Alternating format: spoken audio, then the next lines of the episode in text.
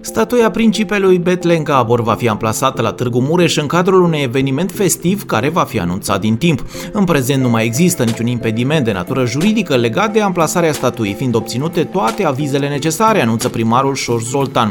Statuia urmează a fi adusă de la Sovata la Târgu Mureș, după care va fi decisă data la care va fi dezvelită. Primăria Târgu Mureș va organiza un eveniment demn de importanța momentului, ținând cont desigur de restricțiile impuse de situația epidemiologică. De asemenea, ansamblul statuar Școala Ardeleană ar urma să fie inaugurat la Târgu Mureș, cel mai probabil în primăvara anului viitor.